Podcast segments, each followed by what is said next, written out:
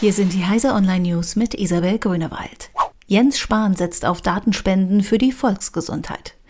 Der Bundesgesundheitsminister Jens Spahn meint, in der Medizin dürften übertriebene Datenschutzanforderungen nicht die Versorgung unmöglich machen.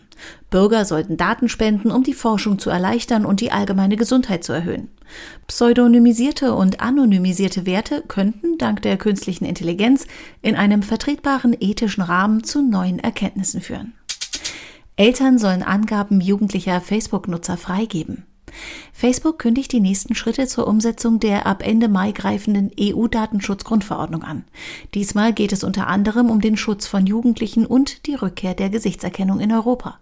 Facebook wird Eltern von Nutzern im Alter unter 16 Jahren mitentscheiden lassen, ob die Teenager in dem Netzwerk Informationen wie Religionszugehörigkeit oder politische Ansichten preisgeben. Künftig soll auch Gesichtserkennung, bei der Nutzer in Fotos automatisch markiert werden können, erst nach ausdrücklicher Zustimmung der Nutzer eingeschaltet werden. Navigon-Apps verschwinden vom Markt. Garmin Würzburg hat das baldige Ende seiner Navi-Apps der Navigon-Reihe angekündigt. Erst kürzlich hatte das Unternehmen noch seine iPhone- und iPad-Apps aktualisiert, die dort zu den beliebtesten Offline-Navis gehörten. Im Google Play Store werden die Navigon-Apps für Android Mitte Mai ebenfalls verschwinden.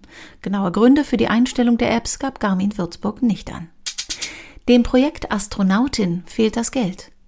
Wie der Astronaut Alexander Gerst wollen auch die Meteorologin Insa Eich und die Astrophysikerin Susanna Randall zur internationalen Raumstation ISS.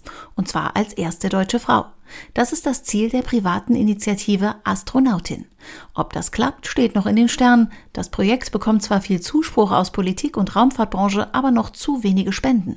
Etwa 50 Millionen Euro sollen Ausbildung und Flug kosten. Diese und alle weiteren aktuellen Nachrichten finden Sie auf heise.de.